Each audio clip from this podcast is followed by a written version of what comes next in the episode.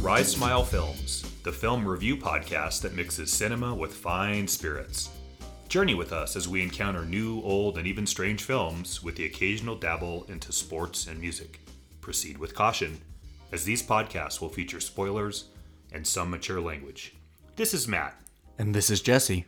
This week on tap, we have The Invisible Man, starring Elisabeth Moss and Oliver Jackson, directed and written by Leigh Whannell. This is the third installment in our Now You See Me cast with the latest iteration of our Invisible Man story, uh, released just this weekend. Um, I'm sure we've got a ton to talk about, but uh, going forward, we are going to make a bit of a change in the opening, right? And that's to Jesse's sort of discussion here. We're going to start talking about the screenwriter a little bit I because think I think so. A lot of our conversations are are based around story, and I think you know, let's start. You know, let's start talking about who's writing these things too, which we do in the episode, but let's do it right up front. connect some dots maybe and give some people a little bit more uh, history and volume that we can tie together. Exactly. You know, Matt's doing the intro this week because I'm still feeling a little, little under it right now. The voice isn't quite 100, percent but Matt, I was thinking back to to, to last year when this happened to me, uh, the, the the prior time, and we we've gone 53 like straight weeks recording an episode, and we haven't missed. So that's pretty great. You know, like or showing here, you know, whether rain or sleet or mucus or cough to bring you weekly entertainment on film. And sometimes it might not sound uh, the, the the conversation will always be good, but we might not be always up to par. But we're always here for you. Yeah, and I got to tell you, for everybody out there, that was the third time through just me doing the opening. Um, so Jesse sort of carved out a nice niche for there. So if that's a little sketchy, put that one on my Okay. on my plate. Yeah, no problem. But yeah, let's have some more of this bib and tucker. Maybe, Um, Yeah, let's maybe the that. whiskey will do me will do me pretty well. I think once upon a time that was Grandpa's medicine for that purpose. No joke. There you go. Yeah, here's to you. Well, cheers, Matt. Cheers, Jesse. And like I feel good. It's just Your voice. all this like stuff in like my my nasal passages but yeah so let's let's talk about the invisible man released yesterday. You know this is um, a new reinvention of the classic hg wells tale that we've been talking about the last two weeks. And what better way than to talk about a flight question you know kind of based all around classic horror. So my question to you was invisible man was 1933 1934 getting reimagined uh, today. What's another film pre 1940 that could also do with this same treatment? What hung me up on this question was the date. the 1940 number creates a small sample. Yeah. Okay, so I still, even as I'm about to go into this, I'm not 100% sure. I could be a little contrarian and talk about something that might have some potential, or I could do, I think, what is the obvious. And I think something that you and I and Antonia had some discussion this week on on Instagram. Um, so look, I kicked the tires on the Phantom. That's not one of the choices. I think the redeeming point of the first Phantom is how good the Phantom looks. Lon- Terrifying Lon looking. Chaney. He's a Lon le- Chaney a- Senior. yeah, I think he's a legend. Sharp teeth. And, Mm-hmm. and that's like 20, Six, 27? 26, 27. Mm-hmm. The other one might be one of the ones I kicked the tires on, uh, maybe a little harder and considered, and that's The Hunchback. That's all the way to 22. Mm-hmm. That's an old film. I struggled with the reimagining of that in a setting that wasn't a mid 16th century um, church sort of ringing yeah. the bell. It's hard not to picture the Disney version of that too. Yeah, unfortunately, that does create a bit of a challenge. So it didn't make it, and it didn't make it just because I decided right now. I don't think there's anything wrong with the original version of this movie. Okay. I think we had it. I sent you a nice list this week that ranked them all on Rotten Tomatoes. This Yeah, is not a surprise to anyone. Okay. This isn't going to sneak up on anyone. I just think it needs to be reimagined for a new generation that does what Branagh didn't do in the 90s when he tried it. Mm-hmm. So I'm talking about The Bride. And Branagh tried that in the 90s with De Niro, and he told the full story of Frankenstein the Mary Shelley version. which yeah. included the bride. Yeah, so I mean, it's in there. But that movie, and actually, you know, to everybody out there, that's the first date that myself and my wife went on. oh wow, That movie, that's awesome. I created a monster, literally. There you go. Um, Yeah, that movie's not great. no, it's not terrible. Yeah. It's just it's Branagh, so it's very uptight and regal, and I, I guess that even Shakespearean. yeah right, right. yeah. like take Thor and put it in Universal Monsters Yeah. and there you go. Yeah. So I guess I'm gonna say the bride Okay. today in a new way with a cast cast that fits a palette for under 30 going people. What about that? I'm going to ask you two questions. I'm going to think about this one. Who would play the bride? Um, but also, would you want it Victorian, modern day? So that was the sticking point on all three of these, and also is going to go into the the nightcap question at the end. Is I struggled with do I want it set then or now? I think if you're going to reimagine it, mm-hmm. the reimagining isn't another Victorian era. It needs to be contemporary, and I think that that plays with the science a little bit better Yeah. than roll them up on this thing in a lightning storm, and the lightning will hit this synapse node. Yeah, and- there you go. Yeah, Yeah, okay. exactly. Although I love that, like Oh. I, I love that. Mhm. Um, yeah, I think contemporary. And so you woman who's going to play the bride? Yeah. Let me kick that around in a minute while you answer, and then I'll come back with my. All right. 'cause I hadn't good. considered that. So yeah, pre 1940, it's a lot of Universal Monster Fair. It's a lot of you know the German expressionism, you know, silent films. I thought about Caligari, but um, you know, while they were doing the Universal Monsters, um, Carl Laemmle Jr. was also you know dabbling into these kind of team up films, is what I'll call them, with Boris Karloff and Bela Lugosi. And one of the first ones they did was one called The Black Cat, based on Edgar Allan Poe's um, short story. Is that 35? It's like 1934, I think. Yeah. It was the their biggest hit that year, actually. And the story is interesting because I've never read The Black Cat, but I don't think it's based. Uh, the film's really based like 100% on it. It's a loose adaptation, but it's very cult like and like black mass ceremony, satanic ritual with um, Bela Lugosi and Boris Karloff just totally killing it. So I want to see that version of the story, but done modernly with a with a with an update. Keep the black mass and the satanic ritual, and find two actors that you know work well together. Whether maybe not as you know high profile as like a Brad Pitt and Clooney, but like a James McAvoy and like a Michael Fassbender, like that could be pretty cool. That is cool. hmm Before I answer the question that you gave me earlier, Yeah. you kind of sparked something that we don't do often. We don't talk a lot of TV on this podcast, especially Mm-hmm. because it's about film and it has no place in this day other than what you said. This I'm It I'm, has no place here. I'm laughing as I admit this to all of our listeners. Mm-hmm. On Netflix, have you started or it's already in 3 seasons done? Have you done any of the Sabrina, the chilling adventures of Sabrina? Mm-mm. Dude, that really pushes the envelope. Okay. I promise you, I, I mean this with every moment of I- honesty we've had with between each other. I believe you. that really pushes the envelope. Okay. If you can stomach about the first eight episodes until it really kind of finds its footing, Mm-hmm. dude, buckle up. Okay. Um, I- I'm not even with the violence and everything. Just like they are all in on how satanic that is. That's cool. and Sabrina's kind of comedic and Archie and Riverdale, and there's even a little tie to that universe, not the comedic, but like Riverdale, Riverdale. Yeah. You might want to spend some time with that. You know what I started watching is uh, on Amazon, uh, The Boys. Yeah, I want to get to that too. You haven't seen it? I have not. You'll love it. Have I? Okay. And talking back to last week, Elizabeth Shue's in it, Mm-hmm. and you know it's a great cast, and it's doing superheroes in a edgy way that doesn't feel so Marvel or DC. It, it feels very fresh, which is needed. no doubt. Yeah. Okay, So so, who's- who's I'm gonna I'm gonna hit. Okay.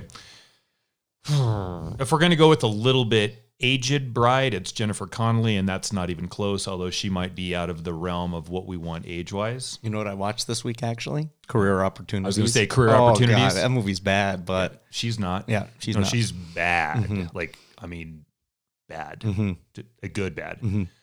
So then, personal preference would be Blake Lively, but she doesn't fit. So I have one better than both of those. It's Marion Cotillard. Ooh, That's your bride. that would be good. Yeah, that's your Excellent. bride. I like all those And we'll- choices. put her opposite Dr. Frankenstein, which can be Clive Owen. No, Okay, no. I'm not going to see that he movie. just said no. yeah. Hugh Jackman, someone else. Like get, get someone else Can't you there. just give him a chance? no, I can't. All right. Okay. Well, that's a great start. I want to see both new versions of the Black Cat and the Bride. We'll see what we get, but I think It's it- coming. No, it's it's coming. Uh, did you read all the Invisible Man post stuff and like it's coming? we're gonna we're, we're gonna talk about that in Dark Universe because when I was watching the movie last night, I came to a very firm position on what I want. So let's get right to it. So, our it. review happy hour breakdown of The Invisible Man. Adrian. He was a sociopath. He said that I could never leave him. He controlled how I looked and what I wore.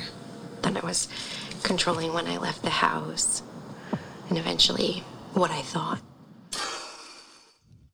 The Invisible Man opens up with Adrian Griffin's multi-million dollar mansion estate very very San Francisco like architecturally designed and I was really drawn Homeboy's got, Homeboy's got some money, doesn't He he? sure does. Holy smokes. but I was immediately drawn to another film that we had talked about later last year, which was It Chapter Two, and in particular, a Beverly Marsh's adult storyline. And kind of uh, this woman, you know, Elisabeth Moss, she plays Cecilia, and she's really stuck in this very abusive, dominating relationship. And what we're seeing is we're getting in very late with her. Again, talking about get in late mm-hmm. she's making her escape, which has you know been very thought out with you know drugging him and you know positioning the camera so she could watch on the phone, and then you know just trying to get through through the house that's really laid out really well. Matt, I got to tell you, I was really on the edge of my seat in this opening sequence. Like I did not know what was going to happen, and I thought it was. I think thought Leigh Whannell knock this opening out of the park. Yes. It's really, really well done. Watching her very quietly creep across the floor, and as she's dumping out the last remaining of water with the diazepam that she's roofied Adrian with, mm-hmm. the sound of it trickling down the drain is the only sound you hear, and you're just praying to the Lord above mm-hmm. that she's not so loud she wakes him up. And then we get the bit in the garage with the car and the dog, and you kind of feel like that whole escape scene, about seven, eight minutes, any wrong move, and he's awake, and he even does kind of jostle a little bit. She plays around with the camera, and she's setting that ladder up to adjust the camera to see what he was doing, so she could monitor his that, movement that- on that his was, phone. that was good. I was like, oh, just don't do it. And like, please don't pull down whatever you're going to pull down. Like, just be quiet. Mm-hmm. So I think that was good. Right away, we found ourselves allying with our protagonist. Mhm. Which is interesting because Claude Rains' Invisible Man is obviously a POV from his perspective, the villain, the antagonist. And much last week is Hollow Man, Kevin Bacon, Sebastian Crane. We're kind of seeing everything from his perspective too.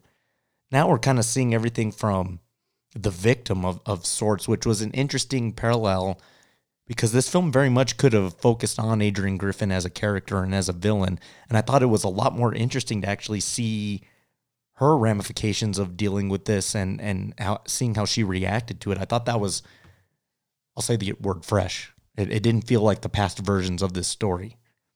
Yes. Mm-hmm. And it felt new because it was set in a really good place. San Francisco was a perfect place. Mm-hmm. So as we're watching Cecilia, that's Elisabeth Moss, barely escape his estate, you really are setting a nice tone for the film that I will argue most, we'll get to this, most of the film, Leigh Whannell does a good job of keeping that feeling going. Mm-hmm.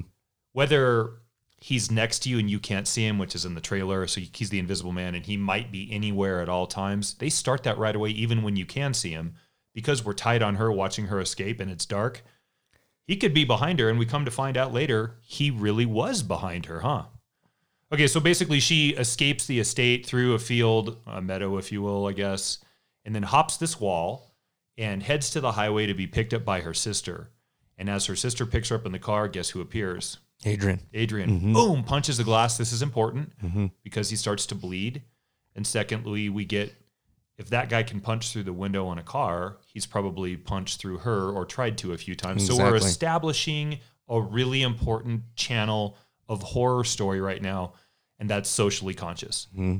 Okay, so it's domestic abuse, and I don't think anyone that's uh, unfamiliar with this movie that's something revolutionary or unknown to them. Like Yeah. they, the, the the trailers and such prove mm-hmm. that we're tackling that ground. He's this domestic asshole. Mm-hmm.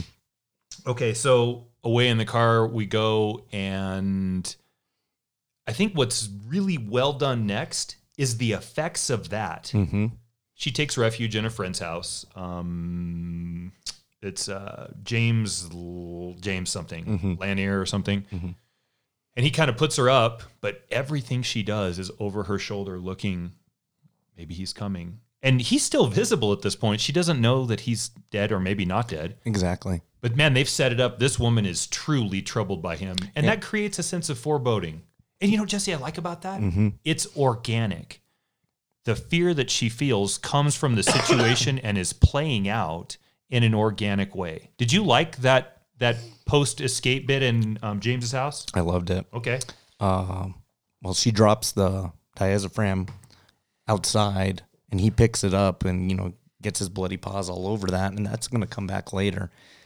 But no, I liked I liked the post the post effect that Cecilia goes through because she's very traumatized. Even to just go out to the mailbox and there's this jogger that almost comes and you think, oh, maybe is that him? But it's it's so shocking for her, and you know, you know, just kind of thinking about you know people that are put in that situation, how traumatizing your own personal securities can become.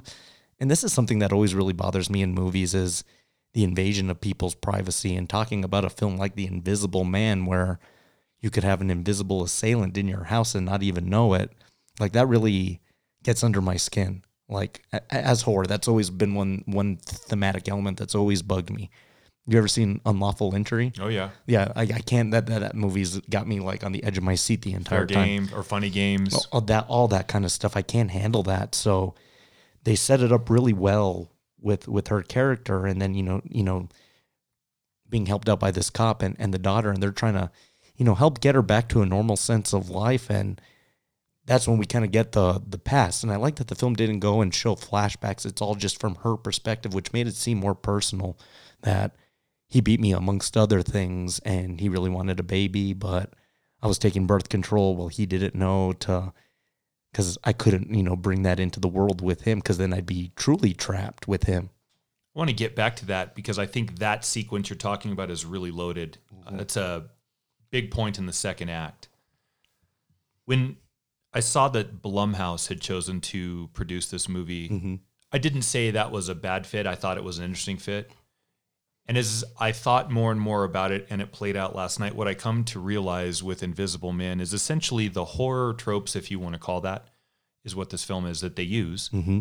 are the same ones that a ghost movie uses. Yeah. How you torment somebody in an unseen state. Mm-hmm. Now, this is where I thought things got really cool for me cerebrally in this film. Mhm.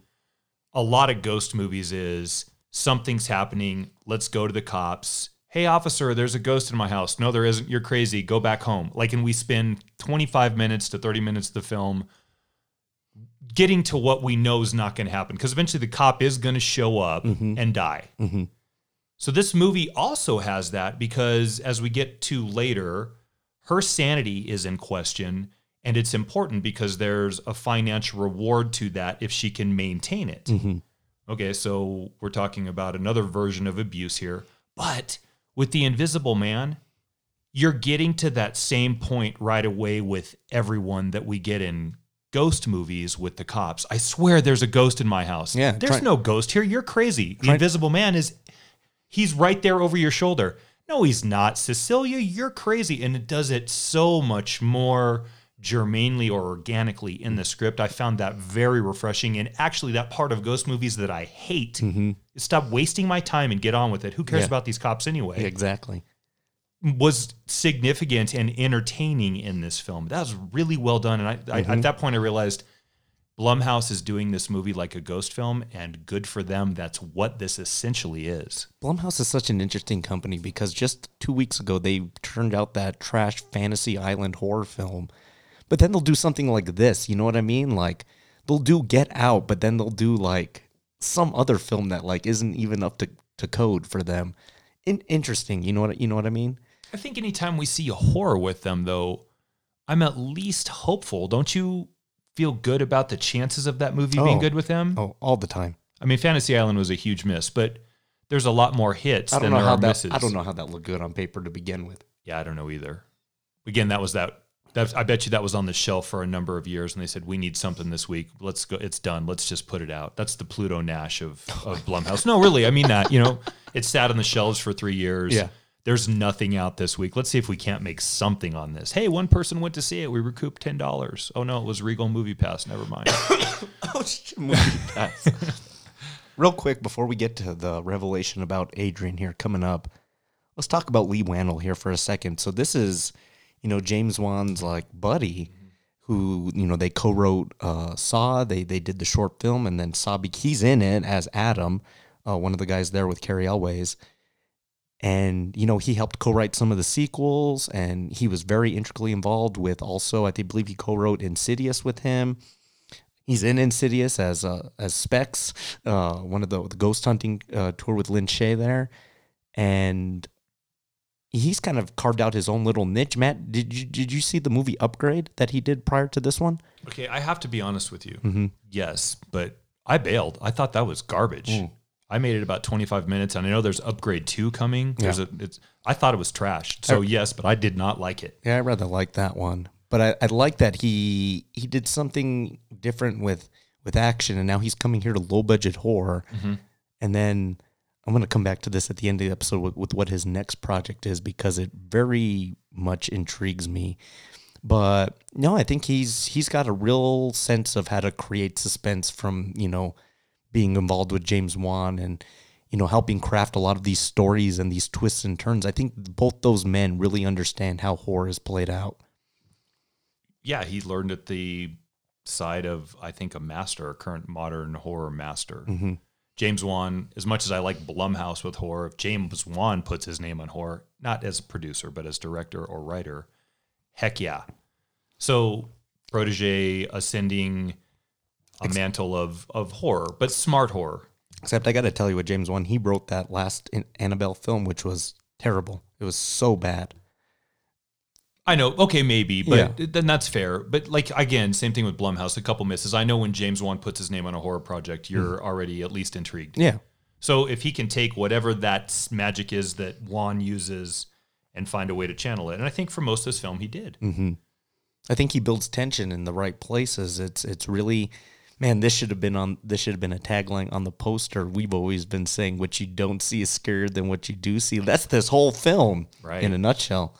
And to that, because we'll miss this if we don't say it. Mm-hmm.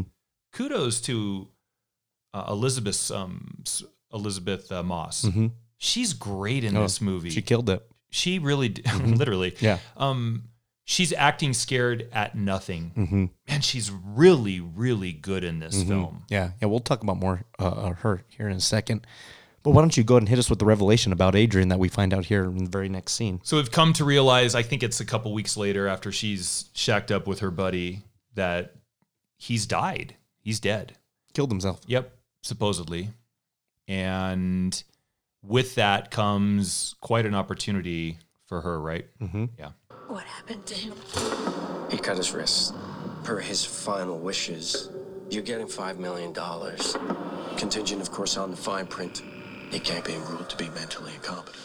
So she's gonna get five millions from from from his estate as kind of a parting gift. He was, I guess, he was in the she was in the will, and she's gonna put this to good use. She's gonna this uh this cop uh you know James has a has a daughter. She wants to go to this fashion school. She's opened up an account for her. Gonna put in you know payments monthly, which is really awesome for a year. So pay for her education, and she's gonna get I think they said a hundred thousand dollars every every month for the next four or five years, whatever that equates to. But yeah, if things are looking on the up. She's gonna she's gonna go um, for a job interview, and she's kind of getting her life back on track. But this is where it all just starts going south like immediately.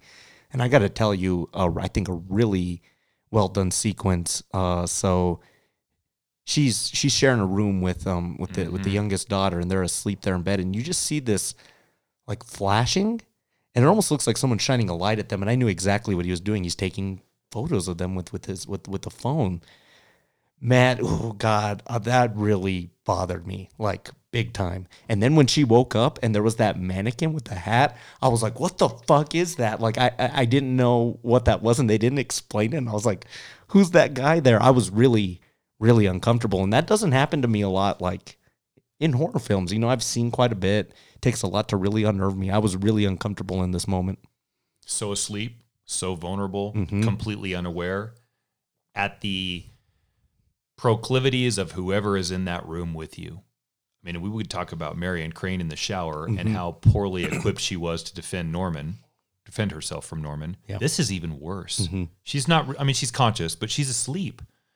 And here's this creeper in there. Got, and I think this scene and these bedroom bit, like this bedroom bit to me, is really loaded because later the reveal is going to come that she's actually pregnant. And I want to talk a lot about that. Mm-hmm. Not her pregnancy, but the impact of that on the film what is he doing in that room? What is he going to do with those pictures? And for most of it, she's unaware, although he does give himself away a little bit on purpose mm-hmm. to start the process of terrorizing her and breaking down her mental capabilities or the proof that she's of a sound mind. Oh, he's already pulled the comforter off, and then she's trying to pull it back on, and he's sta- Sitting on it standing or- on it. And then he kind of moves up it. Can I backtrack for a minute? Yeah. That's a great scene, but I want to ask you an opinion based question here. Okay. The contract that is tied to the trust that Griffin leaves Oh, okay. Cecilia. Mm-hmm. Do you have any thoughts or how much do you trust the validity of that contract as it's given to us in the film? Have you given much thought to that? No, it's interesting just because, you know, I would be hesitant myself to be in cahoots with this family anymore after all this has gone down, you know what I mean? Yeah. To like keep keep sticking with it. Yeah, I wonder. It it, it does come in come in, come into play, but it's hard to really truly buy buy into it at the same time. Right. It's hard to buy into it. And it's hard to buy into how the trust is allocated if her state of mental capabilities degrades to a point where she doesn't receive the money because his brother is the one who's the lawyer that constructed the contract and the trust and is mm-hmm. the executor then as such this to me was a really interesting and tough uh, good mm-hmm. tough piece to sift through because i think this contract is the linchpin to the final quarter of the film Oh yeah. it's so important. If you believe that the contract is as it's stated on the trust and it's done in a way by the brother that is on the up and up with fidelity to be carried out the way Griffin wrote it, mm-hmm. then so be it. But we're going to start to get some evidence going forward that maybe not all is as it seems, especially regarding that contract. And I'm telling you, this is one of the, I think, most undermined pieces of cinematic conflict that we've discussed on this podcast. We could do a shot just mm-hmm. on this contract because I have about 50 things on that that I think make this movie a lot more layered, even with some of the twists that come later Yeah. that totally change the way we view or think about protag and antag in this movie and where it's going from here. Yeah. So, I mean, let, let's just be frank about what's coming. And, and I'm not even sure how I feel about this. There is an Invisible Man 2 coming. It's called The Invisible Woman. Elizabeth Banks has her hands all over it. I don't think it's tied to this film though. So, um, Elisabeth Moss gave an interview sort of talking about that. And mm-hmm. in the interview she gave, she is referencing what it means in the franchise and then what it means for her. So I'm not exactly sure either. Hmm. I don't know if it should go that way. Well, the trouble with that is, you know, I'm a big Elizabeth Banks fan. Yeah. No, we all saw Brightburn, or no one saw Brightburn, and you're welcome if you didn't. Mm-hmm. Thank you for not seeing a terrible film. yeah. Elizabeth Banks's endeavors in entertainment in the last four or five years have been not good. Mm-hmm. Um, so there's already discussions being had about a universal invisible sequencing or franchise. We'll see how all that goes. And we're getting to the dark world and all this. Jesus. Well, maybe Yeah. unless they deliver it really well, and then we're you know mistaken and Yeah. good good for us. But to me the I just think this contract is It's really important to what this does for the film going forward. and to me the story's finished at the end of this film as well. I don't think there's anything left to really tell. Except she has a baby. Invisible baby? Whose baby? no, no, Jesse. Who's think about it? Whose Yeah. baby? No, yeah, yeah. That's what I was saying. Is he's in the bedroom taking pictures. Mhm. Whose baby is she pregnant with? Well, I, I was under the assumption it was I thought that I thought she had gotten pregnant prior to her leaving. Was how I viewed it. Because she said it, it, she had been it was it was a couple months and we're only like a couple weeks removed from the breakup or the running away so Sure, maybe. Yeah, yeah. No, I mean maybe. yeah And I think that is a nice out if she's pregnant with the invisible man at this point's baby. But I'm going to ask you again, Mm-hmm. and not to get too far ahead of ourselves, we're going to find out that who we think the invisible man may not have been the invisible man the whole time. I have and if that guy's sneaking into the room, I have thoughts about that too who's sneaking into the room and if he's un, un, uncovering her and she doesn't know if he's ever been there and all of the other things that can go along in an unseen state there is a possible question Mm-hmm. about who this baby that might be and i gotta tell you as much as we make fun and have made fun of a post-credit sequence with with tom cruise Mm-hmm. i wanted a bit in this film that was post-credits with her having that baby and then them running some test and the scientist going like oh my goodness and just cut Ugh, I don't I don't know I know. I yes, yes, you do. No, I didn't. I was pretty satisfied at the end of this film. Like, and, and it's it's you know I know they're gonna, it's gonna make money, obviously, and there's a potential to do a sequel or something. But I don't I don't know if personally I don't want that because I thought I had a, a complete story from beginning, middle, to the end, and her final. We're getting to the end of the movie here, but like her final kind of just look with it. That was enough for me.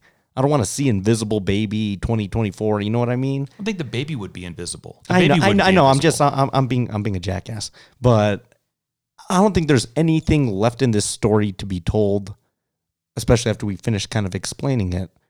But that's just me. But then I'm gonna come back to my stance on these cohesive universes here in a little bit. Uh, yeah, and let's. I don't. We need to talk about the rest of the story before we get too much to the end. But I want to talk specifically about the ending because I thought about you specifically when this film ended. Okay. But we'll get there when we get there. All right. So I think we've left off with um, the So now she's in the, she's in the like the being terrorized okay. mode. Terror, so okay, let's go there. she kind of gets yeah this spook in the room that really scared me and then she's got this job interview the next day and she goes and she's gonna it's like a Architectural firm, I think. uh, architecture graphic design and she opens her portfolio and there's like nothing in there. Right. and she's like shit like it was in there like where did it go? And then it's just a trickle effect after trickle effect. So she she goes to see her sister and her sister's all pissed off. Um actually let me backtrack because there's another scene where she's in the shower she gets out and the the diazepam is on the on the sink there. So who could have possibly put that there? I left it on the on the road two weeks ago who would have been able to put that i think it i think it's him he's not dead And important that it's bloodstained because we do see him at that moment when he punches the window of the car out and she drops the drugs and drives away. We see him pick it up with a bloody hand, bloody from punching out the window. So his blood is on that. exactly So we've set that up and now it's paid off that he must, I want to be careful with must in this. Mm-hmm. He must have put it on the counter. He, it must have been put on the pound counter, but I Someone don't- put it on the know if- counter? If, he is the right pronoun, he being Griffin. See, that's what I want to talk about too. Like, Yeah. what do you think?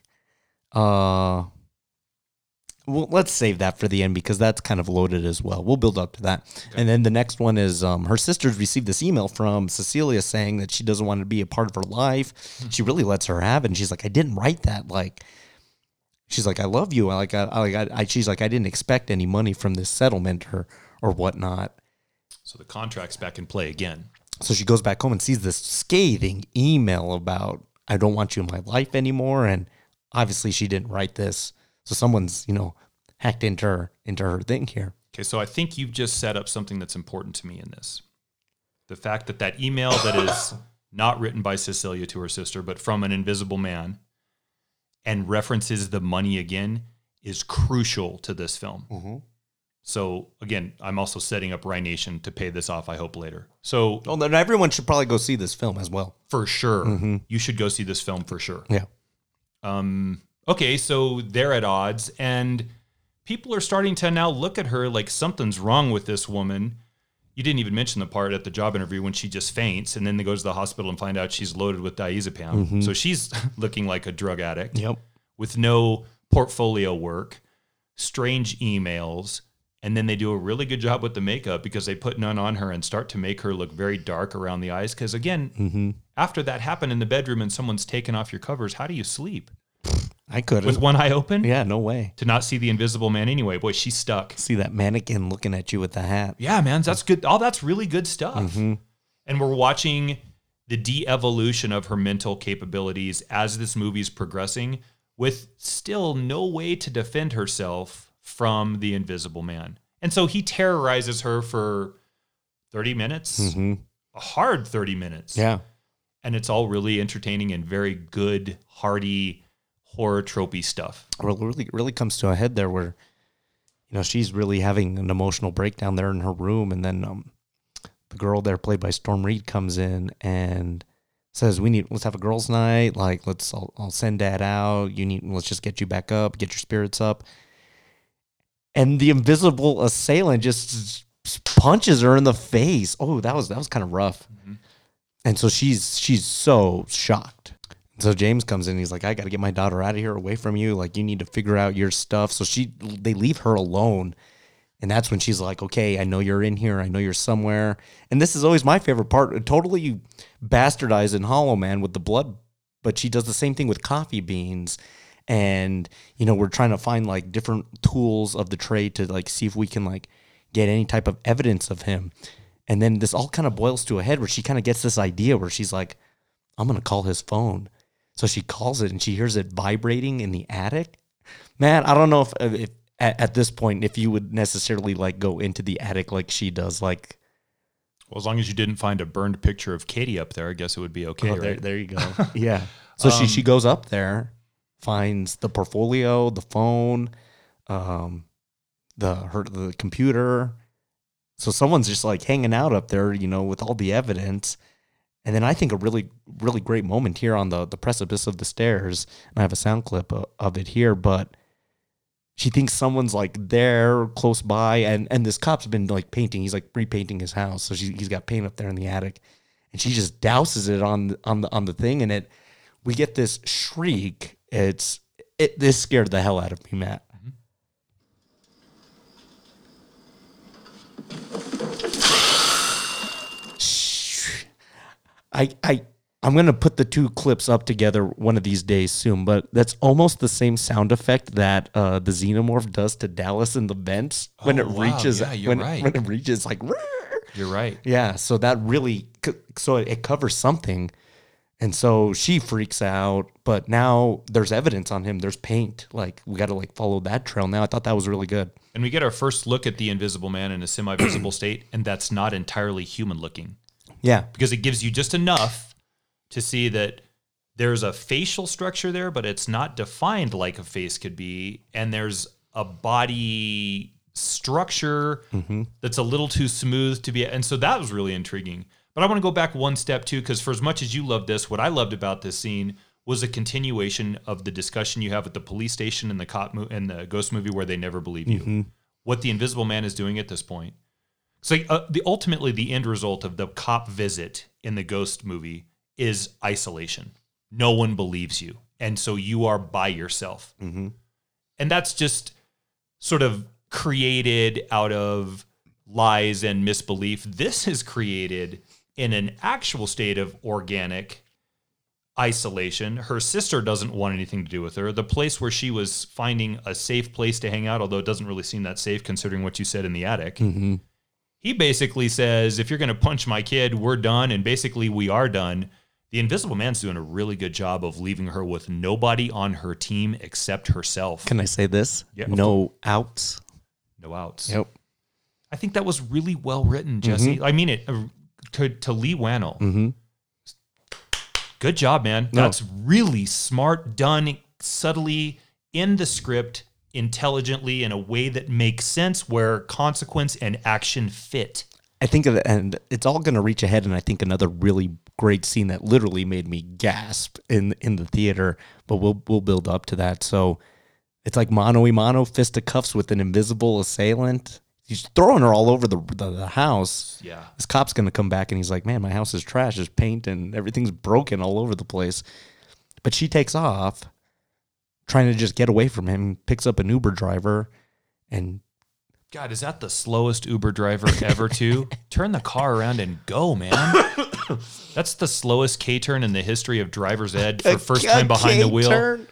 Move it, buddy. What is the K turn? It's like you have to like you, like form a K with like the way you back up and like and like pull out 245 degree angles to get around. Yeah. because you do that all the time.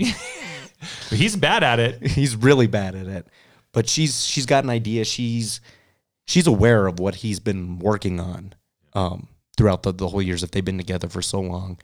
So if I can get some type of evidence or some type of any, any anything about that, maybe I have a chance to prove that I'm not insane as everyone thinks I am. So she goes back to the house, and I thought the they did a real good job designing the house too because like everything's like as someone dies and it's gonna have to be auctioned off probably. There's drapes all over everything, and it looks like people standing like with like ghost sheets. Man, I was I was I was on edge. Like like there was and, it, and it's small things that are really unnerving me in this film. Covered, like draped. Mm-hmm. Thought that was a nice little homage or nod to the original Invisible Man, too. Mm-hmm. Recognize, and even the scene in the hospital where the burned guy in the bandages rolls by on the gurney and she looks in like that maybe that's him too. I thought about yeah. I was like, is, is that the Claude Rains nod at that point? It's nice. I think Had to- that's important. Had to have been. Uh, let me tell you one thing. I'm glad that the film didn't do was kill this dog because I thought that was coming. So for all you animal lovers out there and dog lovers especially, you and I, Matt, this dog survives the film. to Zeus surviving the oh, day. like I thought at, at some point he was just gonna get strangled. Like Yeah. Kevin Bacon last week, he doesn't give a shit about dogs. He's just beating them all around the cage. Yeah, right. So let me. looking back at this, man. Halloween's such a terrible film. It's bad. Oh, that's a bad movie. okay, so we did a whole hour on that, but boy, that movie sucks. Motherfucker. God, that's a terrible film. anyway. Okay. Um, let me tell you a little bit of a deal breaker with this film for me, and it's coming up, which is, I think, the over showing or over explanation of the technology of the Invisible Man. Okay. So think back to the original one, the Claude Rains. He's invisible. We we don't know how he what he did to become and what he concocted to make himself invisible. We just know he's the invisible man. And I like that. We get in late and to me horror works best when you don't overcomplicate and over explain what's doesn't need to be explained because we're already have a very significant suspension of disbelief with the idea of an invisible man. This suit that they we end up seeing is like it's like a camera suit. There's like little kind of like almost like GoPros all over, mm-hmm. like hundreds of them. And I- I personally didn't didn't need to to see that. I would have much rather he just he's just invisible, but not really see like the suit element. The suit kind of kind of killed it a little bit for me at least. No, you're yes, that's fair. And the other thing too, I think just saying he's an expert in the field of optics. That's enough. Yeah, and it's a bit contrived. I, again, I don't want to see him ascending to the expert place in the field of optics either. How fucking boring. Yeah, Oh no. you're okay. That's you, Jesse. That's doggone it. Shucks, I can't- Can't believe that. Just rewind. Go back. okay. Keep going. Dang it. Yeah. The quarter in the jar. There you Ching, go. ching, ching. Okay. Um. Yeah. It's a bit quick. Again, yeah, you're right. Get in late. We don't want to watch that. You know but who- he just happens to be in optics. Okay. I'm nodding my head like I'll give you that one. You should give about three of those per film. You get three head nods. I before- do. I like oh, because you have to a little bit. If you're Yeah. going to be the person sitting in theater, like, yeah, that could never happen because there's this thing called gravity. And Like, didn't. just welcome to life, and that's not a movie. and this is a testament to the film that doesn't ruin the film for me. It's all. just I didn't need that part of it. Okay, fair. You know who reminded me of actually was Mysterio oh god, with his cameras creating illusions. right? That's bad too. Yeah.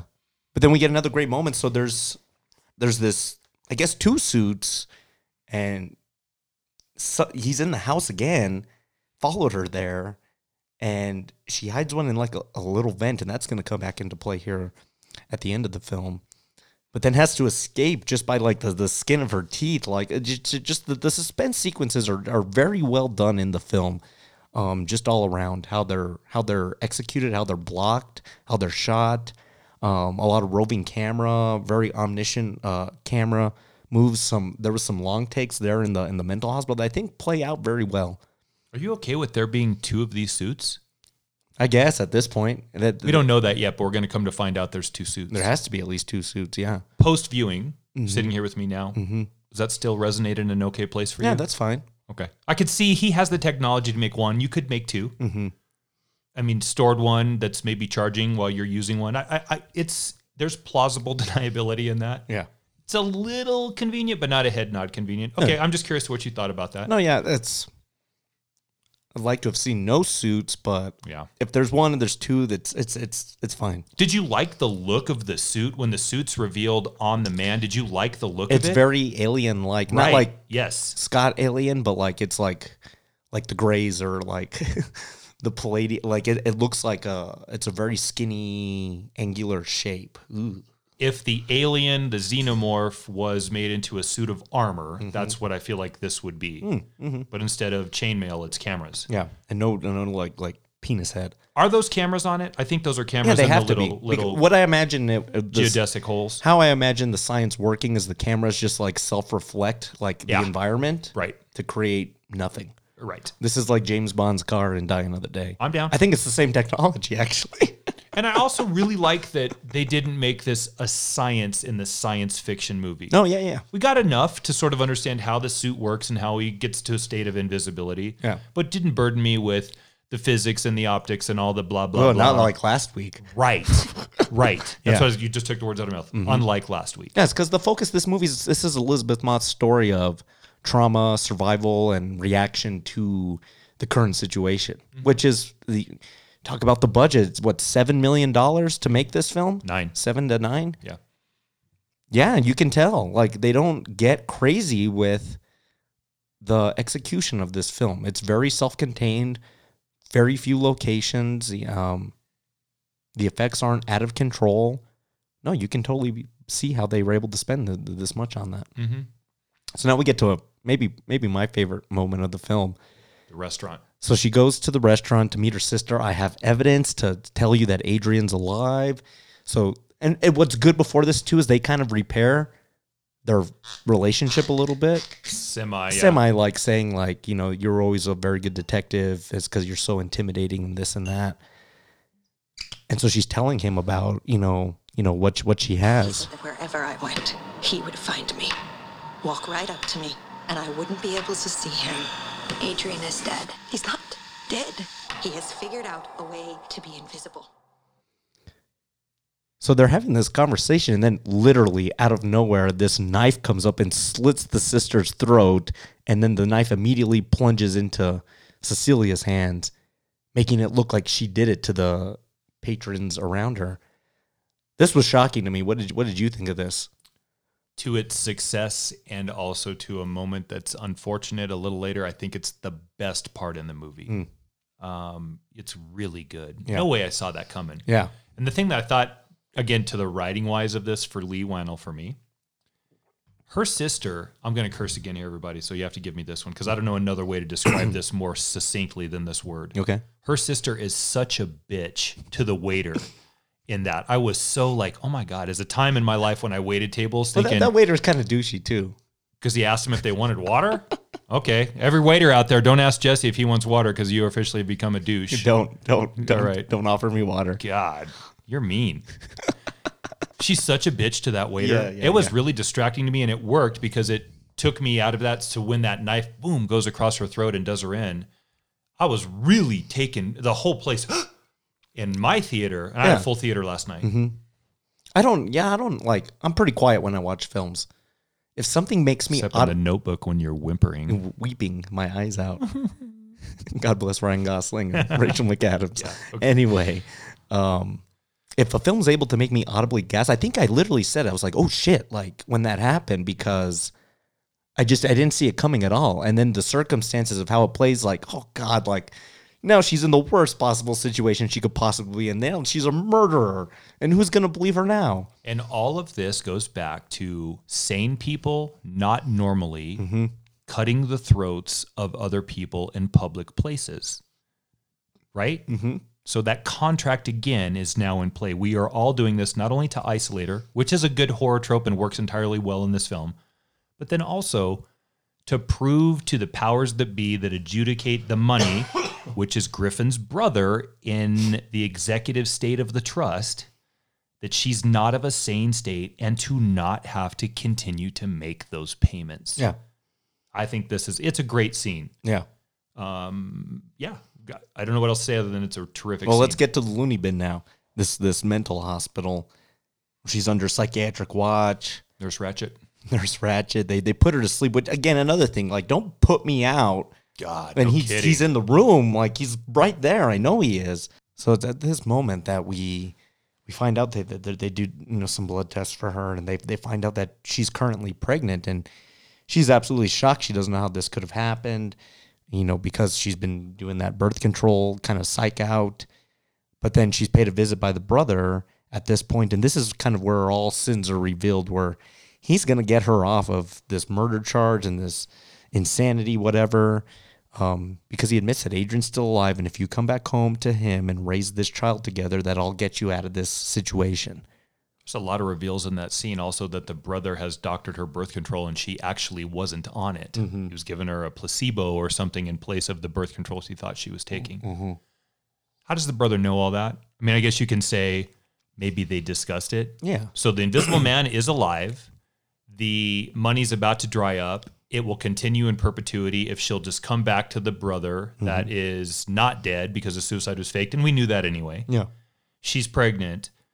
The contract is completely created and in complete control of the brother that is now in the hospital with her. We're starting to see the brother that's the poor, unwitting victim of more violence that Griffin purveyed on everyone Mm-hmm. Isn't actually such a victim anymore Yeah. he's cooked up this whole master plan and that goes back to the two suits huh maybe that's interesting what's going on with that anyway he's very very knowledgeable about the way this should go that benefits everyone Yeah. So she's pissed. She knocks over his documents and his pens, but manages to steals a pin sneak away. This is going to come back later. Yeah. When um, she's in the room, it's in bedtime. She goes to the shower. She knows the person's in the room with her. She's just going to kill herself. Starts slitting her wrists with the pen and is immediately stopped by the assailant. And this gives her full opportunity to just go to town on him with this this pen, stab him up, and damages the suit in the in the onslaught. So now he's like shifting from visibility to to camera suit to visibility to camera suit. Which yeah, again, um, I did, I don't want to see the the camera suit, but it's okay. But I think a really well done sequence of it reminded me of Terminator 2. Do you remember like Linda Hamilton's taking down all those like orderlies? Um, this is what that reminded me of this hallway kind of takedown of all these assailants, and they have the gun on her, but like he's taking them all out.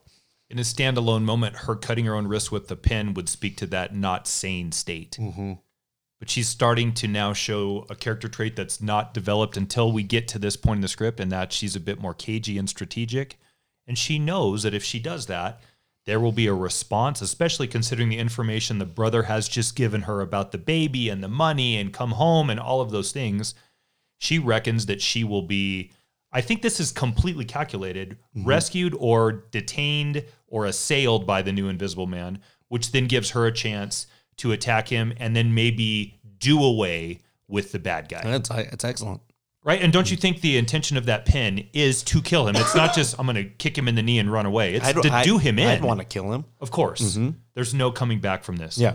Which then I think leads into a really great sequence in the hallway. Mm-hmm. And then that leads into another great sequence in the parking Oh lot. yeah, that was good too. In And the rain, yeah. Yeah. All of these orderlies coming, just falling by the wayside because they don't know who's there. But here's the other thing now that has happened. Mm-hmm. I don't think this is calculated on her half, on her behalf, but it's a benefit to her.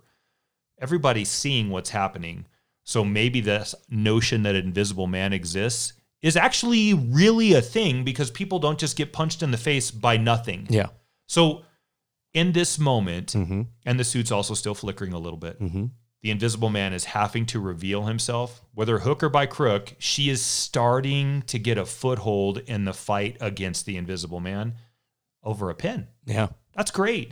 Good job, Leigh Whannell. To that again, I'm Mm-hmm. Yeah. under toes. I hope I'm not killing his name. I think it's Whannell. Whannell. Whannell? Okay. Yeah, yeah. If I'm mispronouncing it, Leigh, I'm sorry. Yeah. No, yeah. That, Uh, superb. really good. Really well done. Yeah. Mm-hmm. So now she's worried of that he's going to go after some of her loved ones. So the home of James where where the daughter is Right. and you know tries to put the attack on her and then he gives he gives uh yeah James a, a pretty bad beating like oh I thought he was going to kill him too. Beats the hell out of yeah. him. Yeah, that was that was pretty rough. Where his eyes roll back in his head and you just get the mm-hmm. whites of his eye. Yeah. Well done. Yep.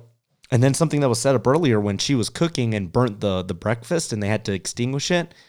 So Elisabeth Moss knows where this extinguisher is and comes in and blasts him with it to reveal somewhat of a figure. But now she's got a gun and puts like four or five in him to reveal the suit and the full figure of the Invisible Man. So we get the inevitable death and thus the reveal as we are demasked. Mm-hmm. Whether this is Claude Rains turning back into a visible state at the end of The Invisible Man or Kevin Bacon's Falling into the fire. 50,000 Into the fire. or this one. Yeah. Okay, so there's the Invisible Man laying in the camera suit and she pulls back the mask. Mm-hmm. Now remember, she's already found another suit and hidden it yeah, it's an event. in Adrian's vent in the closet, which that's also set up earlier in the film. We can get to that. Mm. Yeah. Mm-hmm. Or we didn't, but it's set up also why it was in the closet. No, I, I mentioned that. Okay. Mm-hmm. No, I mean like what like why the closet mattered. Okay, so we pull back the mask Mm-hmm. and it's the brother. At this moment in the film for me, I went, "Oh shit. That baby is the brother's baby." You, me- you immediately went right to That that. immediately went to Hmm. that. Interesting. It just seemed that this guy the whole time, and that was just like, yeah, maybe that baby isn't. Okay. And because I was uh, like, that conversation over the contract Yeah. in the hospital really had my dander up. So you think it was him the entire time? I do. I, I don't have any evidence Yeah. other than uh, maybe some thoughts going forward, and not even sour mash, but possibilities. So he's dead. I guess the situation has been solved, but maybe the Invisible Man, who we thought to be the Invisible Man, wasn't, and he's still alive. And here's my question for you. So they go back to Adrian's, House. I guess, magic mansion, mm-hmm. Mm-hmm. and they knock down some little tiny board, and there he is, beaten to pieces, mm-hmm. tied up in some, you know, bondagey kind of thing. Yeah. Is it possible Mm-hmm. that he could have sealed himself in that bondage room place? I don't think so. I don't think it was possible with him. I think his brother put him in there. right. So at least they're working together. Yeah, definitely. Or maybe they're not working together. Hmm. That doesn't mean that he's not still a domestic abusive ass. Mm-hmm. That doesn't pro- that doesn't give him any green light pass on that previous behavior with her. He's still the same guy there. But I don't know if I have enough evidence in this moment to say it's a plan or maybe we've already found who the bad guy is. Mm-hmm. See, I don't know where I fall on that because I, I want to say Adrian was in the suit at times throughout the film because earlier in the kitchen he like grabs her and says like surprise and it sounds like him, Yeah. not the brother. So I don't know obvi- either. obviously they're working together, maybe taking turns is like a scream situation here. Well, and we can play out the the the medicine that you said too, the diazepam. Mm-hmm. But okay, it's his blood on there, but that doesn't mean because it's his blood. And I want to say it's him too because we've seen his outbursts of anger and we have a history of that. Okay, but we are right? Okay, that that yes, and I'm not even I'm not even disagreeing with Yeah. you in this. I'm also saying in the control of the contract Mm-hmm. and in a manipulative state, one of those two brothers is in a superior position to the other, and it's the lawyer brother who is clearly the cerebrally superior strategist of the two. Or is it Adrian knowing that his brother would be offed by Cecilia, leaving him the sole victor? Like, I don't know. Like, Right. Oh, that's good. Yeah. All of this is good stuff. Good stuff. So I like all that. Yeah. So why don't you go ahead and set up the, the final sequence of the film? Okay, so she returns home and after a phone call, I guess a makeup dinner to try to put the pieces back together. And she creates an environment where she gives Adrian two choices. Mm-hmm. You can be part of your son's life that I'm pregnant with, or your maybe not your son, your child's life that I'm pregnant with, mm-hmm. if you essentially promise to not do this anymore. There's not a whole lot of teeth in it, but other than the bond of the family. Yeah. And Adrian seems to be all too welcoming and ready to take her back. And I think he, I actually do think he's missed her. Mm-hmm. I think he genuinely cares for her. Which, if he's the psycho who's been killing and stalking her, isn't out of the realm of possibility. Who knows why bad guys do some of the things that they do? Yeah. So I guess they kind of make up. we think. And a little tear rolls down her cheek, and she says, I need to go to the bathroom and clean myself up. This is really important, this next part for me. Okay. We see her in the mirror in the bathroom crying and, you know, big breath to kind of put it back together. Here comes the next part of my life. It's go time. Here we go, big girl panties, time to be a woman. Cut back to dinner. He's created quite this spread. He's sitting there with a steak knife. And all of a sudden, in much the same way that happened earlier in the film, mm-hmm. knife goes across his throat and he falls to the ground dead. Okay. Cut back. Mm-hmm. Down the hallway comes Elisabeth Moss. Now remember, all of this is camera Yeah. on a camera that is videotaping the whole thing. So she does a great, again, to another superb acting performance. Mm-hmm. Picks up the phone, dials 911. I need you to come. There's been an accident. And the minute the phone call ends, it's back to Steely, IC. Yeah. And we come to mm-hmm. realize, oh shit, she did this. she did this. Mm-hmm. And he's completely surprised that it happened. And then as he expires on the floor, we've also come to know that James, the mm-hmm. cop who had kind of put her up, is listening to her with a wire, which don't get me started on wires in film, but I guess it make whatever. Let's Yeah. that's not the movie. Mm-hmm. Okay. Because this actually really doesn't even matter Yeah. he rushes in to protect her because he hears the screaming and griffin adrian griffin dies and they meet outside the house and she's carrying a duffel bag mm-hmm. which is the same duffel bag that she used earlier in the film mm-hmm. to hide the suit in the closet. And as she says what do you think happened? We are given the reveal that there's an invisible suit in that duffel bag. Thus she had it on. Thus she killed Adrian. Now, up to this point, I'm mostly okay. Okay. It's a little neat for me, Yeah. and so like a, a little not not not to the point where I'm ready to jump. It's a little neat. It seems like there's a missing passage of time for her to put like the suit on and like go back and forth between the two. You keep taking my words this week exactly. like if they I'm, had see- I'm thinking the same things watching it. Yeah. Yeah. And then I didn't like this last parting shot, which is her again leaving the estate, and it's tight on her. Mm-hmm.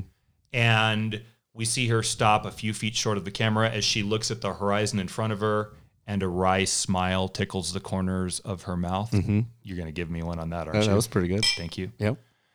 And we fade out. So I guess she's happy with the future and has an invisible suit in her bag. So the possibilities for what comes next with her are boundless. You see, and I don't think about the possibilities. I, I think of her as, you know, going through this ordeal, this situation. She's given Adrian his just desserts for whatever crazy scenario has been happening for the last two hours. And I think she finally feels free officially that he, but it's not a staged suicide. She killed him, and it looks like he killed himself. Like she set it up nicely with the cameras and the evidence. Like she'll get off just fine. To me, it seems like a completion of her arc that she's gone from, you know, being tortured, emotionally abused, physically assaulted, gone through the gamut through this entire film. She's lost her sister. She's been called insane. No one's believed her. And now I think that smile, not no- necessarily, I'm going to go cause a reign of terror No, no, I'm not- across the no. across the thing, but more so of like, it's over, and like now I can finally smile now, and and to me that leaves me that leaves me satisfied because I don't see anything past this. You know what I mean? I have two things about that. As this is a woman coming to terms with the society that doesn't want to believe that she's in a domestically abusive relationship. Mm-hmm. I'm not a 100% sure how I feel or what my deduction today, I just need to spend more time thinking about it, is mm-hmm. her finishing him off in a state of invisibility. I understand why she did it in the Yeah, movie. yeah. I do. And the metaphor, the thematic approach in the film, I'm still wrestling with that a little bit. Not good or bad. I don't know if I have a place yet, but I find myself thinking about mm-hmm. what my perceptions of her attaining her freedom in an invisible state per the context of the film might be. Does it mean that she's smart? Is it this movie losing for a brief moment and a little bit? I'm not even saying it's not petty. I'm not saying, I'm just thinking about it out loud. her doing it in invisible state maybe changes what the movie's message was. And then the other thing that I continue to think about is she's going to have a baby. Mhm. If that baby, just if, Comes out invisible. no, no, I'm just stop it. it's not going to come out in a suit. If that baby is the brothers, which to me, there's been enough of a shred of doubt Sure. implanted that it could possibly be. Mm-hmm. And she comes to the realization that she murdered the wrong guy. Yeah. That's what does that mean for her with a suit of invisibility going forward? Because well, let either, me let me tell you. you Go ahead, finish. yeah, let me finish that and then I promise I'll give it to you. Yeah. Because like that's why I wanted that scene. That, and, and maybe there is an Invisible Man 2 coming. Like she already said it's coming. She's in production on it. It's coming. The script is written. I'll, she be- I'll- I'll, believe it when I see it. I'll, I'll, I will send you the interview Yeah. with her and Whannell. I think that's a colossal mistake, actually. okay. Yeah. I think that's fair. Mm-hmm. We talk about sequels all the time. Sure. It's coming. This movie's going to clear 60. Yeah. What did I say? It was going to clear 80 in two weeks? No, you said 60 by the end of its run, which Easy. I was gonna come make a bet with you on the the over under on that. I, I, I think it's gonna go over that actually. Yeah. Mm-hmm. Yeah. We'll clear 60. I'm with you. If that baby isn't hers, and then we've come to realize that she's killed the wrong guy, that makes her what he was, but even worse. That's hyper violent. Yeah. And then she's killed both the perceived and actual biological fathers of her children. And you can't take that situation in a movie that makes money with a company like Blumhouse and miss on what her life looks like next. Yeah. She's going to be a disaster. And within her duffel bag, there's a little suit that makes her invisible. As much as you might not like that, and I understand where you're coming from, I am super intrigued by that idea. I don't want to see that movie in the slightest. And let, let me I- just okay. So, but I'm I do. Okay. To me, this is what it reminds me of. It reminds me of because I love film endings like this. They're so open ended with which direction they can turn with the lead character, you know, getting one up on the villain. To me, this this ending kind of shows whether invisible or visible, how she does them in. Adrian's invisible man, whoever it, it has been, has had one up on her the entire film, and now this is her her showing. I got one up on you this time, motherfucker. Yeah, right. And she, she lets him have it Sure. to me, this leaves me kind of in the same headspace as great film endings like Seven and Whiplash, where obviously you can, you know, stretch out more and kind of ask yourself more of, well, what happens after that? Because it ends so abruptly. Like, what's the next steps? Like, what happens to David Mills post killing John Doe with your wife's head in a box? What happens to Andrew Neiman post relationship with Terrence Fletcher? And to me, this is why film's my favorite medium of book music is because you can have that conversation with yourself in your head. Um, but I like it best when we don't see the next steps because sometimes it's not as good as what I can come up with in my head. Yeah. If this okay, yes. Yeah. To me, I, I, Jesse, I don't disagree with a single No, syllable yeah, yeah. you uttered there. I'm on board Mhm. with what I said and what you said 100% both ways. If we cut back after he dies and she walks away to the bathroom, which is where she would have had to probably go back to to dress out of the suit, Mhm. unless she just did it in the hallway. Maybe she did in the hallway. I don't know. If we see the suit somewhere left behind, I think the movie has a stamp on it that says it's done. Mm-hmm. The fact that she has it with her Yeah. and all of the things that she's been through, Mhm. to me, and and positively so, Yeah. speaks to possibilities for her with it going. It absolutely forward. speaks to possibilities. If And- that's execution wise, if that's the right direction to go, personally, I don't think so. Yeah, yeah, And yeah. let me bring up Dark Universe at this point because originally this was going to be part of Dark Universe and Johnny Jo- Depp Johnny Depp was originally. going to be the Invisible Man, and it was a part of the Tom Cruise, Yeah. Alex uh, uh, Kurtzman, this whole cinematic universe. And it really, I was really started. I was thinking about this a lot while watching it last night. And Sans Marvel and what Kevin Feige was able to do with that series of films. I don't know if cinematic universes that are all tied together are a great thing for Hollywood Don't disagree. Because what it allows you to do, and, and Marvel's guilty of this too, Marvel's not able to tell singular cohesive stories because they're setting up the next two to three to four to five films. Mm-hmm. And what I really liked about this one is it felt like a one off. This is The Invisible Man with Elisabeth Moss. And I think that's what Universal and Blumhouse, if they're going to do more monster films, and we're going to talk about that here coming up in the nightcap question, I'd rather see directors with a singular vision do what Leigh Whannell did in this film than to see something tied over with four films for them to meet up. Because visually, I don't know what that looks like, but unless it's handled expertly, I don't think that's a great filmmaking mechanism anymore. I don't disagree with you, and we're about to find out. Yeah. DC has not been at all secretive about their saying we're not really going to do a big expanded universe. We're going to mostly tell just really good stories. Mm-hmm. So we are going to watch two things happen now over the course of the next five years. Yeah. and that's and if you can, you all can get online and look at the number of monster movies that are coming. I think the next one is called Dark Army.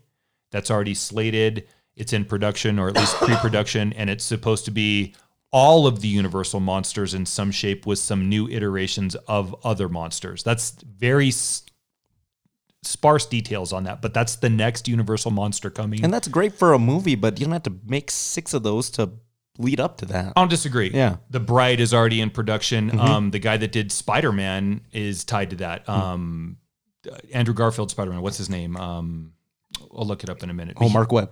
No, the writer. I'll look it. Up, I'll look it up in a minute. He's already tied to the new Bride. Okay, so and then they've talked about a number of things that if you just want to get on any wiki or just Google it, it's there. It's in production. What I'm saying is, Yeah. DC's gonna test the really good one-off in a titled universe. I'm doing universe with scare quotes around it. The DC universe. There doesn't have to be one big baddie that ties it all together. Yeah. Tom Cruise doesn't have to be the uniting element of good that fights all the monsters. Mm-hmm. So we're going to see that versus what this new phase of Marvel looks like because everyone is asking who's the next Thanos. Mm-hmm. And you're going to see it play out with success or failure. Now there's execution, some other things involved. Let me ask you a question though. Well, hold on. Let me finish this thought before it gets too far away from All me. right. If we continue with this, and it could be an absolute disaster, I think Universal, Whannell, and the Invisible Man series has a chance to explore something that's not done often with female protagonists. And that's, I can't think of one right now, Jesse, maybe other than Bonnie and Clyde. Mm-hmm.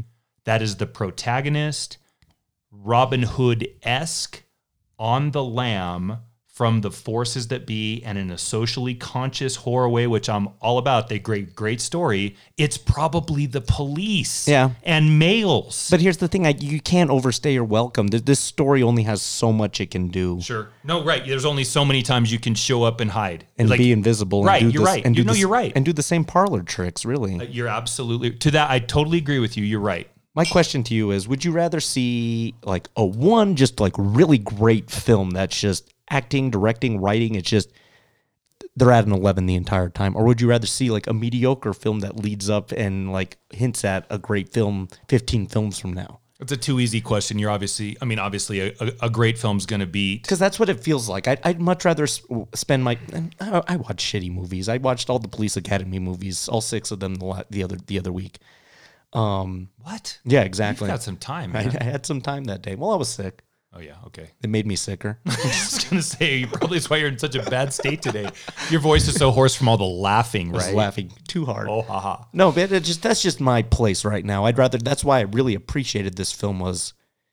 It didn't feel tied to anything. It just Mm. Leigh Whannell came in and told the story he wanted to tell, and he got out. And why don't we rate it? Um, are we done with the dark universe and our conversation about Why, that? Because I you- feel like there was something hanging out there that we were going to get to. We didn't you get got to. more Dark Universe to talk about? I don't know. I just, you know, the mummy try they put the cart way before the horses on that thing. They had a logo.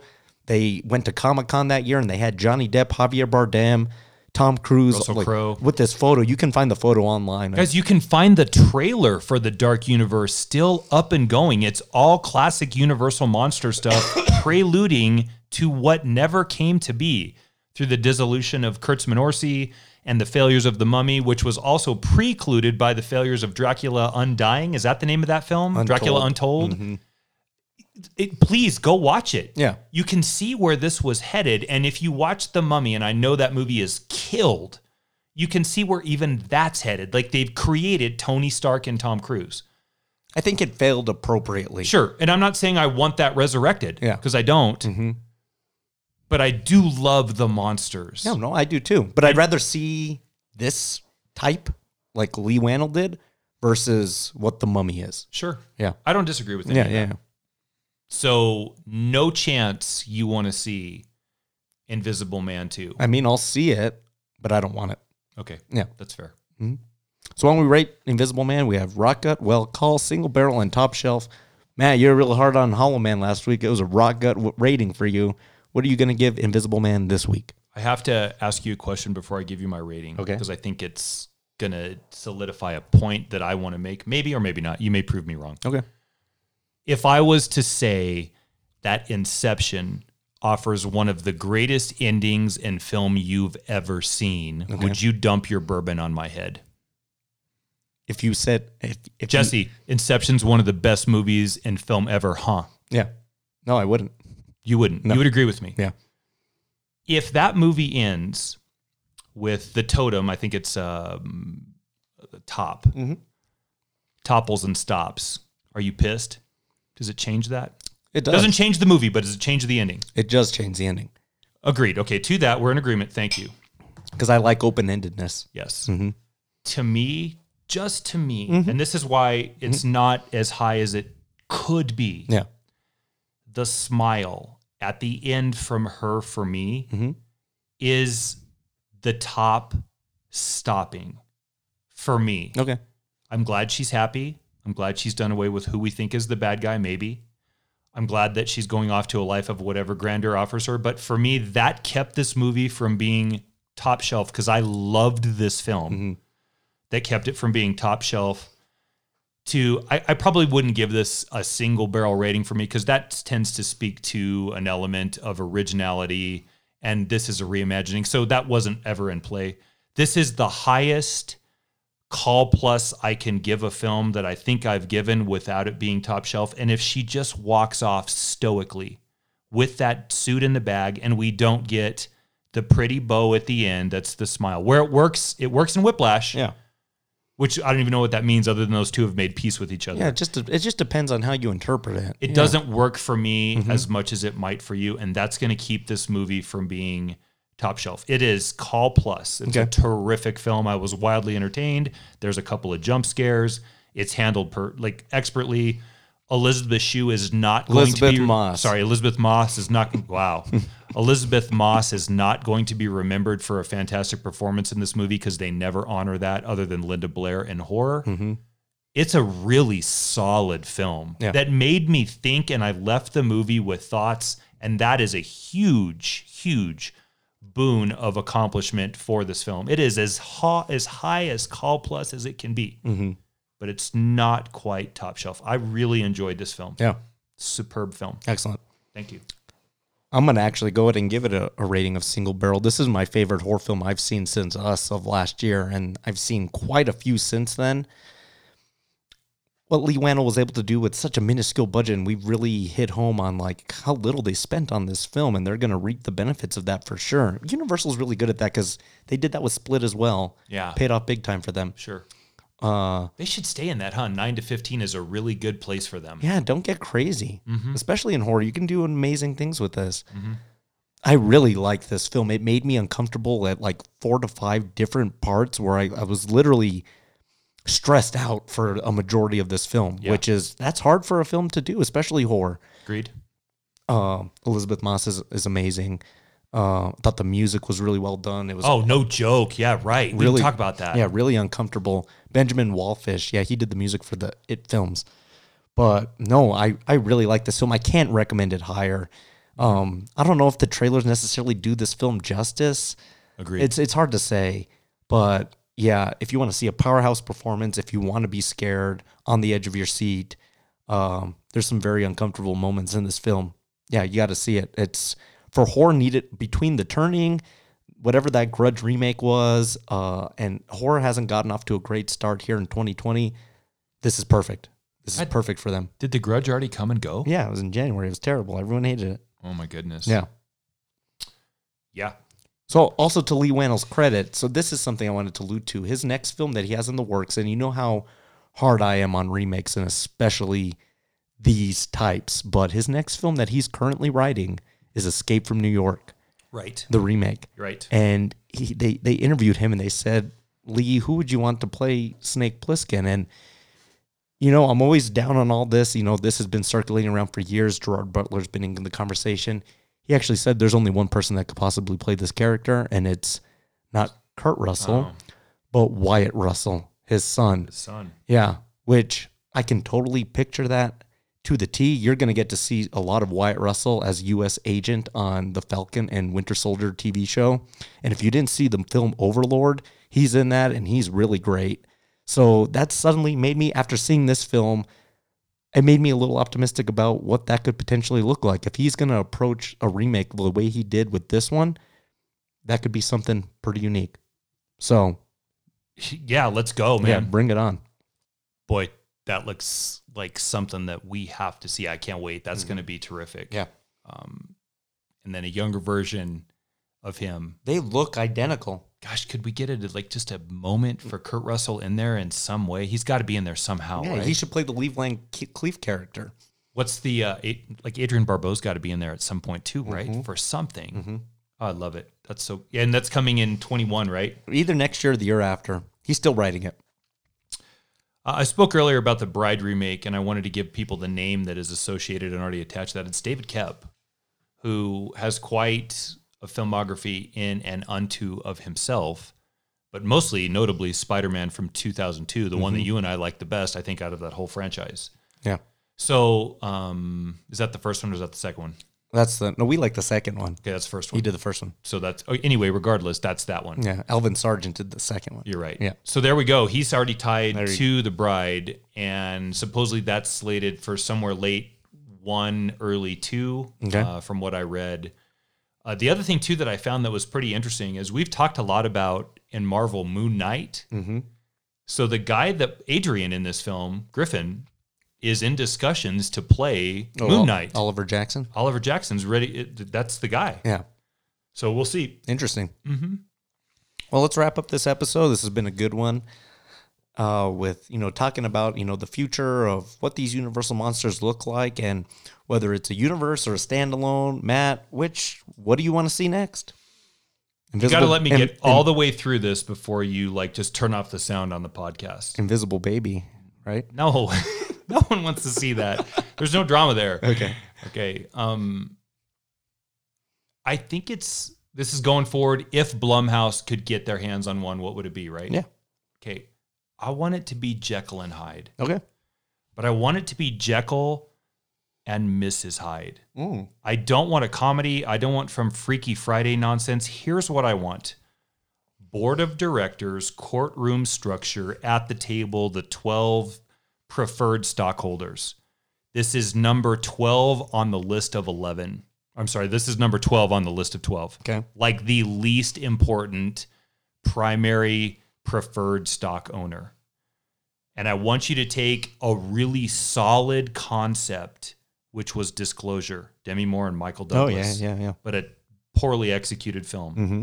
I want you to take that and an ability to take executive corporate suit with the Hyde serum to then play out the vixen who seduces these executives into their own demise, whether that be actual violent or corporate or domestic, to start climbing the ladder to be the preferred stockholder in company X that's going to do whatever business, blah, blah, blah, blah, blah. That's what I want. That sounds great.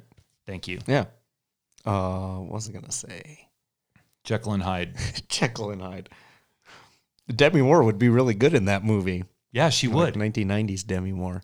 yeah, not today. Interesting. She couldn't even make it to set. Uh, yeah, Disclosure. I, I watched that recently actually as well. Yeah, great idea, but just like kind of ridiculous. And Michael Douglas has some of those in his, doesn't he? When Yeah. you take that in the Star Chamber alone. yeah, exactly. And even the game, Mhm. those are three brilliant, high concept, should have been good movies that just didn't get there. you don't like the game?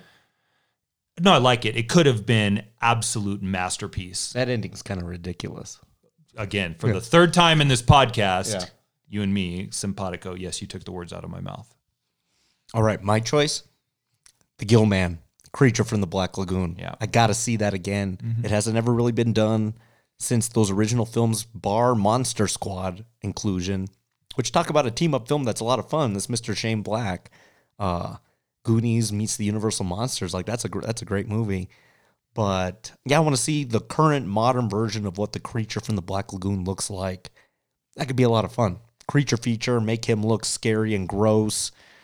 Um, but yeah, damsel in distress, kind of kind of like that. You know, play around with the dynamic of the boat crew. Do you want him to be amphibious or reptilian or otherworldly as yet unknown? reptilian slash amphibious. Yeah, Okay, both of them. yeah, a little bit, a little bit of that. I want him to look similar to how he looks originally, but like with like a facelift Okay. of sorts. Mm-hmm. Yeah, I could, you could pick Frankenstein and Dracula, and they've been done to death. And I thought about Wolfman, but you know that's probably in the pipeline. But before Wolfman, I want that. I want that first. I, I want that too. Well, excellent. Those are great choices. We'll have to see. We'll, we'll, we'll pay attention to these numbers and kind of pay attention to what they got coming up. If they do The Bride, we'll just have to do a cast built around The Bride. We'll do The Bride of Frankenstein. We'll do we'll do The Bride with with Sting, and then we'll do the new one. That was a joke. I don't want to do that movie. That's a tough film, man. Ooh, that's a long movie. yeah, exactly. Jennifer Beals, right? Mm-hmm. Yeah. But If we're gonna do Jennifer Beals, we're doing Flashdance, buddy. Mm-hmm. Yeah. but that's the end of this cask. We're putting the lid back on it. We're putting it on the shelf of Jesus Christ. It was this twenty casks by now. Like Is this the end of number twenty? I don't know. I'm just throwing a number. It feels like that. Like It's got to be close. we got quite the distillery going on over here. But the next one we have coming up, Matt, I'm just telling you right now, we've done hol- Clive Owen. no, no, no, no way. Hmm. We've done summer blockbusters. We've done superheroes. We've done slashers. We've done Tarantino. We've done Stephen King, Star Wars. Even I don't think I've been this excited. And to give you just a little taste, have some of this.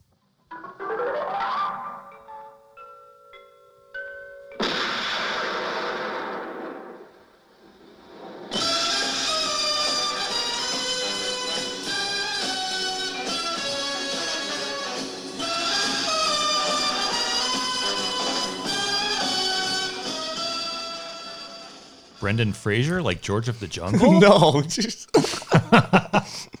On tap for next week, we're going to spend a pretty decent amount of time with Mr. Bond. We're going to do, we're going to, we'll just call the cast, the name's Bond, James Bond. Call it part one. In Bond. Yeah. Bonded. Yeah. That's like a version of bourbon. yeah. Bond, we'll have to have bonded bourbon.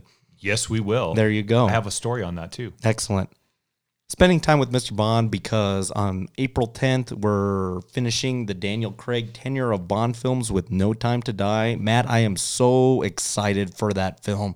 Everything I've heard, listened, read about, 163 minutes. I, I Longest Bond film yet. I can't wait. Like uh, it's going to be, it feels like it's going to be the proper send off for his tenure, which has been a very interesting period in Bond history.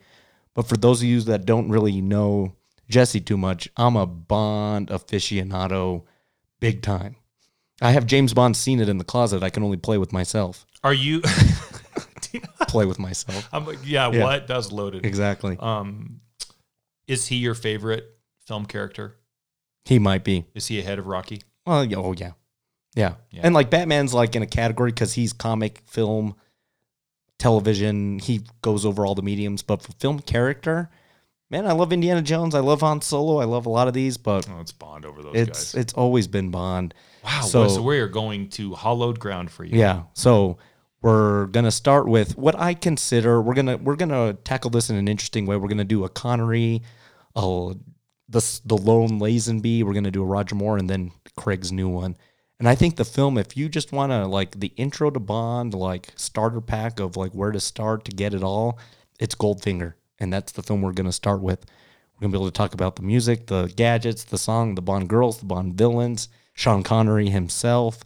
I'm very much looking forward to this. I'm looking forward to this just to uh, listen to the stories that you're going to regale us with with your Bond knowledge. What's going to be fun is I think for the first time we're going to sit down with a hardcore fan and a very fan light. So we're going to get Okay. Extremely critical fanboy Okay. and attendee. Oh, that that'll that's a great which I perspective. think will be a fun way to do this next cast. Now, this is going to be a really long cast, folks. This is like a six week cast.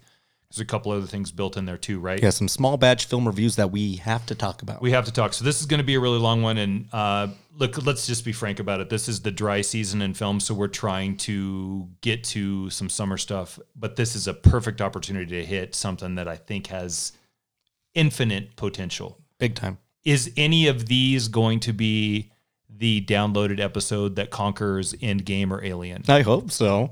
Boy, that'd be something. I sound terrible on the Alien episode, and everyone just loves it for some reason. because it's Alien. Go figure. Go figure. But maybe we'll have one coming up late April that can conquer that. That's similar. That's called a teaser in the entertainment world. Exactly. Well, perfect, Matt. This has been a lot of fun. Perfect, Jesse. Um, I hope to be 100% by next Saturday, so you're going to get a really great episode. Not that this hasn't been great, but I'll sound better. I think it was your homage to the Invisible Man. Your voice was a semi-invisible state. Yeah, exactly. Let's go with that. Yeah, not as bad as Alien, but I got to get going. Um, I got to go paint my house. I don't want to dump paint all over everything to find an invisible assailant, so I'm not gonna do what Elisabeth Moss does. I just wish you wouldn't have recorded this whole podcast in that weird ectomorph suit that you're wearing. That's so much truth. I'm so Mysterio. God. Excellent. We'll see you all next week. Everybody, have a great week. We will see you in the dark. Thank you for listening to Rise Smile Films. Follow us on Facebook and Instagram to stay in the know for future episodes. And be sure to rate, review, and subscribe on Apple Podcasts, Spotify, Podbean, Stitcher, TuneIn, and leave us a comment at brisemileproductions at gmail.com.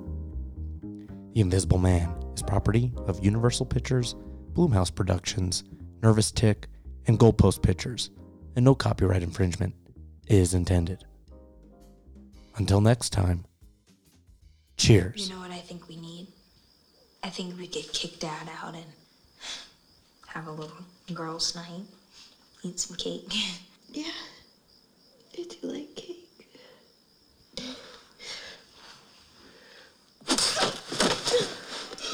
Oh my god. Sydney, are you okay? Why would you just stop? Stop, Dad! Dad! No, no, Sydney, I didn't. No, I. What, happened? what happened? She hit me. What? No, no, no, no, James, I did not do that. Sydney, I would never hit you. I love you. I would never do that, James. It was him. He's here. I swear to you. Enough. See, enough. Just stop it. Are you okay? I don't want to stay. You all right? Sydney, I'm sorry. I would never. Hey, hey.